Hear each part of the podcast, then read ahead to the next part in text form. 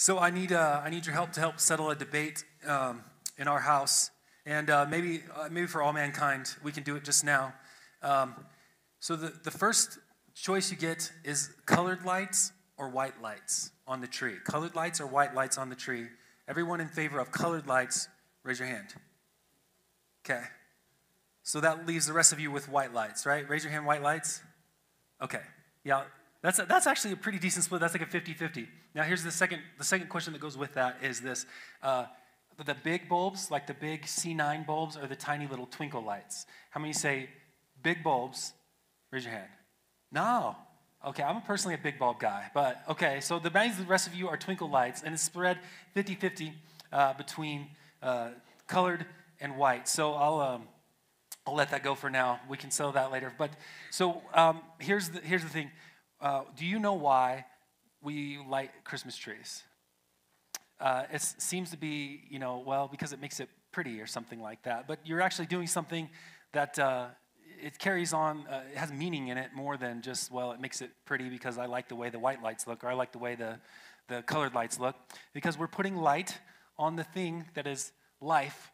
And it's in the shortest, darkest months of the year in the cold. And we have this evergreen tree that we killed, but allegedly still alive, right? Still got life looking in it. And so we, we put the light on that to remind us that that's where light and life comes from. Now, we have a tradition for our, our family uh, where we go and we pick out a tree uh, out of the real forest and we chop that thing down, which has led to some, some pretty amazing stories. Sometimes the tree was too big for the, the car, sometimes the tree was too big for the house. Sometimes the, the tree fell off the car. Uh, we've been way too high, hiking waist deep snow, uh, sometimes the, the tree fell over in our tree stand. And uh, so we've had all kinds of adventures because we've been picking out this tree. Um, but I, I, read a statistic this week that, um, that there are more trees on the planet than there are stars in the Milky Way galaxy. That means there's, there's trillions of trees in, on, on, the planet. Now, just think about this for a second. So, we go up every December and uh, we go hunting for right, the right tree. And so we, we look for and then we, we kind of rotate. So each one of the kids gets to pick who gets the tree this year. And so whatever, whatever their means are that they're using to discern that, uh, usually they must think that our house is much bigger, much bigger than it is. But um, here's the deal. They're looking and amongst all the trees, they're trying to find the one right tree. And uh, so that got me thinking about this prophecy of Isaiah. In Isaiah in uh, chapter 11, verse 1 we're going to resolve where I, I, kind of introduced last week which was the stump and, and then what comes from the stump. And so when we when we sing all these songs at christmas um, you know more theology than you think you do. Uh, i don't think you need i don't think you need one new little nuance to make christmas meaningful. I don't think you need one little new bit of information. I think you need the meaning behind the information that you already know. Like all of the story that was just recited there um, whether you know it or not, it's, it's, it's putting um, fill in the blank bookends and periods on all this Old Testament prophecy that is coming to fulfillment in Christ. And these songs that we just sang are so full of prophetic, prophetic fulfillment that uh, the, the key for t- today is um, I want to focus on Isaiah's prophecy in, um, in chapter 11, and it, uh, it simply says this There shall come forth a shoot from the stump of Jesse, and a branch from his roots shall bear fruit. Shall come forth fruit from this stump that was dead and lifeless. It had been that way for quite a while. Now, when Isaiah wrote this prophecy, it was some 700 years before Jesus came, but it really did get fulfilled before Jesus. Isaiah wrote this amidst David's line still being intact, and uh, the, the, the kingdom was still intact, but then they were defeated by Assyria and then the southern kingdom was defeated by Babylon, and they were taken into captivity. And what Isaiah's meaning to do in the midst of this, before the tree ever gets cut off, is to give some identifying features of how we would know when God is bringing redemption to his people. How he's bringing life and hope and truth out of judgment. And so that's what I think we need to, to wrap our arms around in terms of meaning today. So here's the deal everyone expected a Messiah to come from the line of David. That was like a, given. Everybody knew that it had to come from the line of David. That was for a few reasons, but primarily uh, the first reason is that because God had given David a promise while he was king. In Psalm 89, uh, verse 3, it says this that from uh, I make a covenant with you and your house, that from your um, generations you will always have someone to sit on the throne. And so everyone knew that David, being the greatest king, would, would somehow, uh, God would redeem his line, and there would be a king that would rule over Israel in the same way that, that David had, but even better. And so they were looking for this king to come and to, to, to be David 2.0 to be David and, and, and, and do the, the military thing and, and defeat Israel's foes and bring peace to the people and prosperity. And we kind of like the idea that David's, you know, kind of a, he's a man's man, but then he's also got like a softer side, and that was cool too. And he, he defeated a giant even when he was a little boy. And so David, uh, being the expected prototype of this king, was sort of everybody's idea of, of what was to come. And so they were kind of looking for that. How was David's line going to be resurrected? Well, there was a problem because David's line had been cut off. That's what Isaiah is talking about. That there will be a stump that was created from this great tree, from the great house of David and from the lineage of Israel. There would be a stump that was created because this kingdom would be defeated. And um, the last thing that the last king in David's line sees is his children being killed. King Zedekiah his, his family's brought before him. They're killed in front of him, and then they gouge out his eyes and they take him to Babylon, where he sits in a prison for the rest of his life. So, the last thing that he sees at the end of his line. And so now there's this mystery. How will God possibly bring life from a stump, from something that, that uh, won't, won't produce fruit anymore? And, and so that's kind of where we're left in this leeway here of 700 years or so. So, here's the curious thing about Isaiah's prophecy. He says, There shall come forth a shoot from this stump. And, and if everybody's expecting this shoot to come from the line of David, and, and um, Isaiah does uh, an interesting thing is that he says he will come from the stump of Jesse. He doesn't say David. So he, he kind of rewinds back. He, he, he zooms out our perspective just slightly enough so that we will think of Jesse instead of David when he says that there will be a, a shoot from this stump. And so you got to ask, why would, why would he do such a thing? Well, here's the thing. The first um, kind of uh, qualifier for Jesus that we know that he's the Messiah was um, that he's in the line of David. And so, two Gospels, Matthew starts with a genealogy straight out of the gate. It, it gives a genealogy so, to establish Jesus in the line of David. And Luke does the same thing. He does it in chapter 3 of his Gospel, but he establishes Jesus from both sides. So, in Mary's line, through flesh and blood, Jesus is in the line of David. And through Joseph, through marriage, and because he belongs to him, he's through the filial line, if you want to say it that way, Jesus is also in the line of David. So it's interesting then that it says from the stump of Jesse that Jesus would, or that, that this uh, shoot would come. Well, here's the thing Jesus isn't the only one that would ever be in the line of David that could possibly meet these qualifications. Jesus had two other brothers. He had Jude and, and he had uh, James. And so they both could have fit this description of somebody that was, you know, they, they both married, Mary and Joseph married, and, and they had brought forth some, some uh, life through um, the right line. And so the question is, what's underneath that that would bring life, that would qualify Jesus as something different than what those two would be? Well, I think the first thing you need to um, know is how is it that, that David actually became king? The, the key here is that the son of Jesse is the title that David has before he's King David. He's just a, a, a little shepherd boy. And, and, so, if you think with me for just a moment, um, Israel is kind of this new fledgling nation, and they've got some land and they've got a kingdom, and they say, We want a king, just like all the other nations. And um, God knows that this isn't right for them, but they choose a king, King Saul.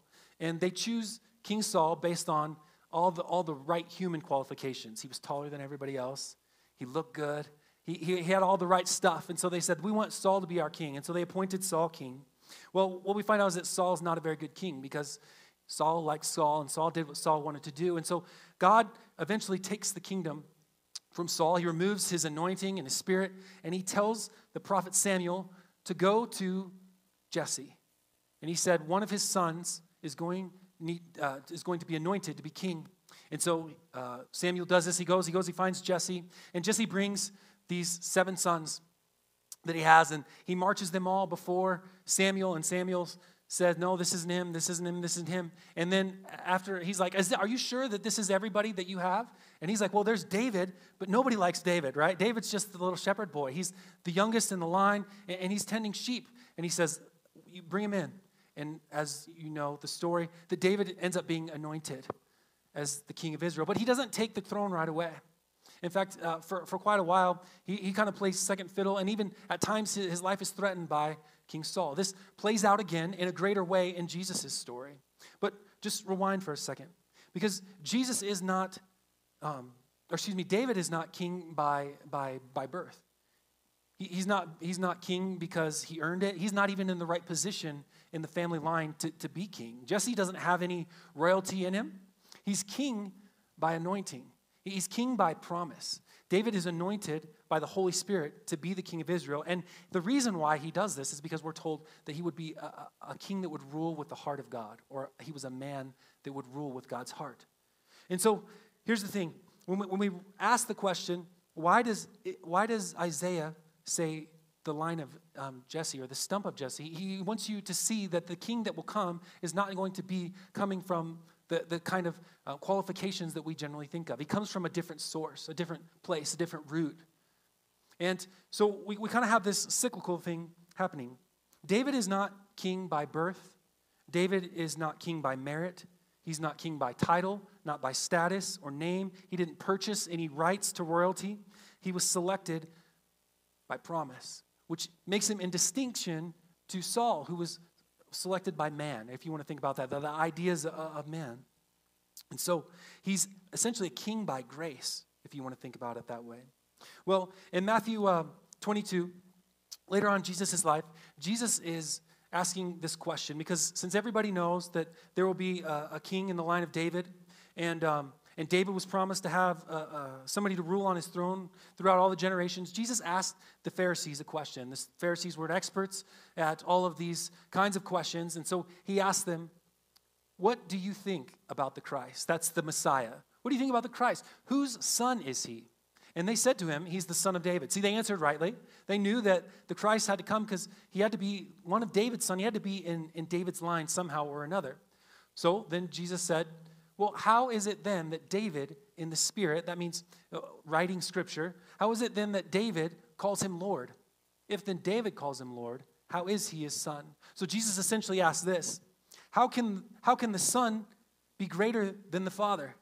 How can, how can the shoot be better than the stump? Is essentially the question. And the reason why he asked this question is because they're expecting it to be like for like. That it should come forth, that the same thing should come out that's always come out. We're expecting him in the line of David. And David wrote this in a psalm. And he says, he says, unto my Lord, sit at my right hand until I make all of your enemies a footstool. And so he's asking, how is this, how is it that David's son would be called Lord and afforded this title? How can the son be greater than the father? And they didn't answer, they didn't have an answer for that. And then it says after that, nobody even dared to ask him a question because he asked such a hard question that they didn't have a resolution for. So here's the, here's the, the idea behind this that the life didn't actually come from the stump, right? It never does. Life doesn't come from the stump, it comes from the root. Right? He says, from the stump of Jesse, which represents his promise, this line, not, not by right, not by merit, but something else beneath that, which is the roots. The roots are what give and support life of any tree. The branch can only be greater than the tree, or greater than the stump that it came from, if it has a different source and a different root and a different place. And so in Revelation 22, when Jesus is writing to the churches, he says this I am the root and the descendant of David, the bright and morning star. And so he puts himself at both ends. He says, I'm the one that's underneath and I'm on top. I'm the source of life and I'm the life that's given. He says, I, am both and. So the question of how can the Son be greater than the Father is because it comes from a different source, but it's the same stump. So it's like the same kind of thing, but it's different. It's even better. It has, uh, uh, it's, it's, it's to that degree, and then even more because its root itself is God. And so Jesus kind of completes this, this whole cycle. The spiritual root of David's kingship is not merit, but promise. It's grace that he's anointed, and by the Holy Spirit. And only a miracle then could, could bring life from this lifeless uh, thing, this, this stump that was supposed to continue. And how would we know? How can we qualify it? Well, it's going to be a different kind of life. It won't be something that's earned. See, when Jesus came into the world, he was, his life was threatened by Herod. We sang about it in, in a few different of the songs, but, you know, when, um, the wise men arrive and they ask, where is he who was born king of the Jews? You don't say that to another king because he's king and you say somebody else is king, this baby that's just born, so he's, he's immediately threatened. It's, it's one kingdom versus another. And so we have this life that's come by promise and by grace and by the Holy Spirit, but it's got a different root. And, and it's, it's a different root because it's not in man. See, Joseph was, was Jesus' father, but he wasn't his father father. When Mary found out that she was going to have this son who was going to be called Savior of the world, she said, How, how can this be? I've never been with a man, I'm not married. And um, she's told by the angel Gabriel that the Holy Spirit will come upon you and it, you will conceive from the Holy Spirit. And so the source of Christ is Christ, and He's holy, and He produces what comes forth, this shoot. So here's the deal the shoot and the root are God because He's the source and what's produced. And so only through a miracle of life, why, like the Holy Spirit maybe coming on a virgin and, and producing life in her. And so Jesus was conceived and He's brought forth. Now, David prefigured Jesus in a lot of ways, but the, the, the, distinction here needs to be made that Jesus is not a king in the line of David. David prefigured Jesus. David is a line in the king of uh, David is a king in the line of Jesus, more appropriately thought of. Because David didn't earn that. He didn't, he didn't have it. It's not like he needed Jesus or he needed David to be called king. And so um, he's, he comes, but he, he qualifies to fulfill the scriptures as David's descendant. So Jesus comes, and um, as his life is sought, because Herod was threatened by this new um, born king, and he, he, searches for him, and we find out um, that his family escapes down into Egypt. And, and they, they stay there for a time until King Herod dies, and, and then they, they come back. And, and this plays uh, out in the same way uh, in David's life. When, when David was, his life was sought by, by Saul, he escapes into the wilderness and he has actually an opportunity to, to kill Saul. He doesn't take it, and, and eventually he, he gets the kingdom um, uh, by, by God giving it to him, not because he, he needed to take it. But eventually, what happens is um, Jesus is brought by his family out of Egypt, and, it, and Matthew says this was to fulfill the scripture that said, Out of Egypt I, I called my son which happened. It really did happen. The first time out of Egypt, God called Israel as a nation and, and he rescued them. But um, Matthew's using this, like, again, he, he kind of redeems it and he says, Look, that happened, but this is the greater picture of it that out of Egypt, I, I called my real true son, who is Jesus. And so he's rescued out of Egypt. But then the last part of this, we have that Jesus is a, different source, is a different root. He is both the root and the shoot. He's from promise, not from merit. He's, he's from the Holy Spirit, not from uh, man made. But um, there's one more qualification. It says this, and uh, that Jesus, that well, actually, his, the he here is Joseph. And he went and he lived in a city called Nazareth, so that what was spoken by the prophets might be fulfilled that he would be called a Nazarene. So if you search through Isaiah and, and, Ezekiel and Jeremiah and all the, all the Old Testament prophets, you can look and look and look, and, and you just won't find any place where it says that the Messiah would come and that he would live in Nazareth. It's, it wasn't even a town, actually. And so we have this weird reference where Matthew says that he's going to, to be uh, called a Nazarene. This was to fulfill what the prophets were, were speaking of. And so if you search for it, you, you wouldn't find it. And so what is it that's being, being called out here? It's being called back from Isaiah. When Isaiah says, from the stump and from the root of Jesse shall come forth a branch, it's actually um, this specific word in Hebrew that means branch. And it's netzar. Netzar or Netzar.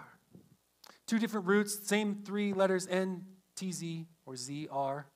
And they literally mean just, just a branch. A, shoot has to do with the greenness, something that, that's come up new. It's, it's a new sprout of life. And, and you could hear in the word when I say it, Netzar, well, Nazarene, he will be called a branch. He will be called this shoot that's come from Jesse. How do we know that Jesus is the Christ? Because, well, he's, yeah, he's in the line of David. He, he comes from a better source. He has the, the right root. He, he comes forth from the Holy Spirit. He's anointed from um, his birth, and he would be called, this is what he's saying, the, the Nazarene. He would be called the, the one who comes up and brings life. And he's the source of his own life. And he comes and he brings life out of judgment and out of darkness and out of bleakness. And so this is meant to, to paint uh, an amazing picture for us. The branch, literally, the shoot, the netzar, is what we're called by the, the Hebrews or Jews today. If you go to Israel, they don't call those that believe in Christ a Christian. They call them Netzarenes because you came out of this shoot, this, this stock, and, and you grew into some other different thing than they think of. But here's the deal in, in farming terms, in agricultural terms, this um, doesn't usually come up out of the stump. It comes out out of the side or out of the roots. You know, you kind of see it.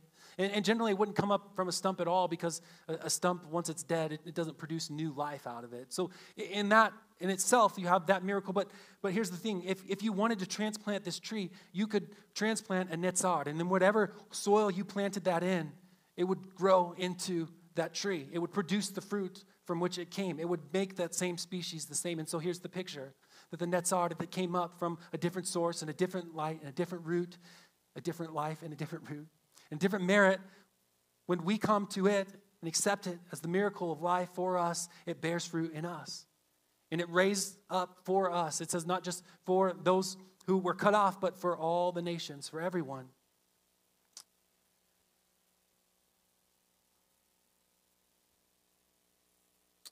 So, why do we light the Christmas tree? we light it to remind us of that truth you, you might feel like, ah, that didn't, that didn't blow my mind. We're so used to the idea that God came and put on flesh that that's not a big deal to you. But it's everything.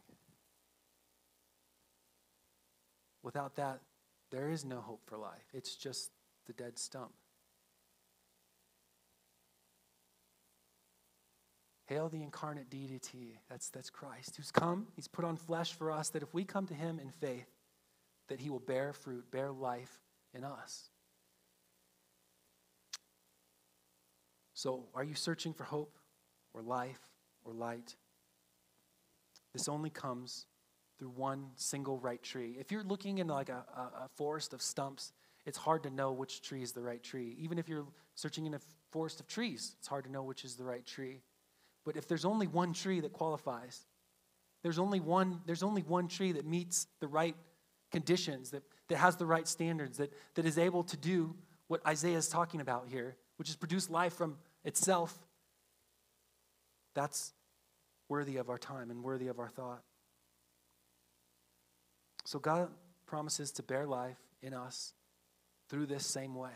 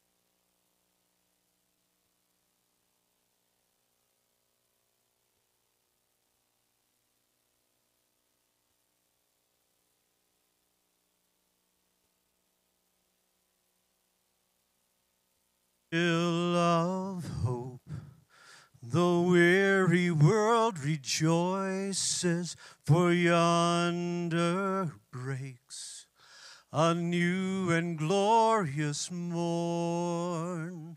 Fall on your knees, oh, hear the angel's voice rejoices. O oh, night divine, O night when Christ was born. O night divine,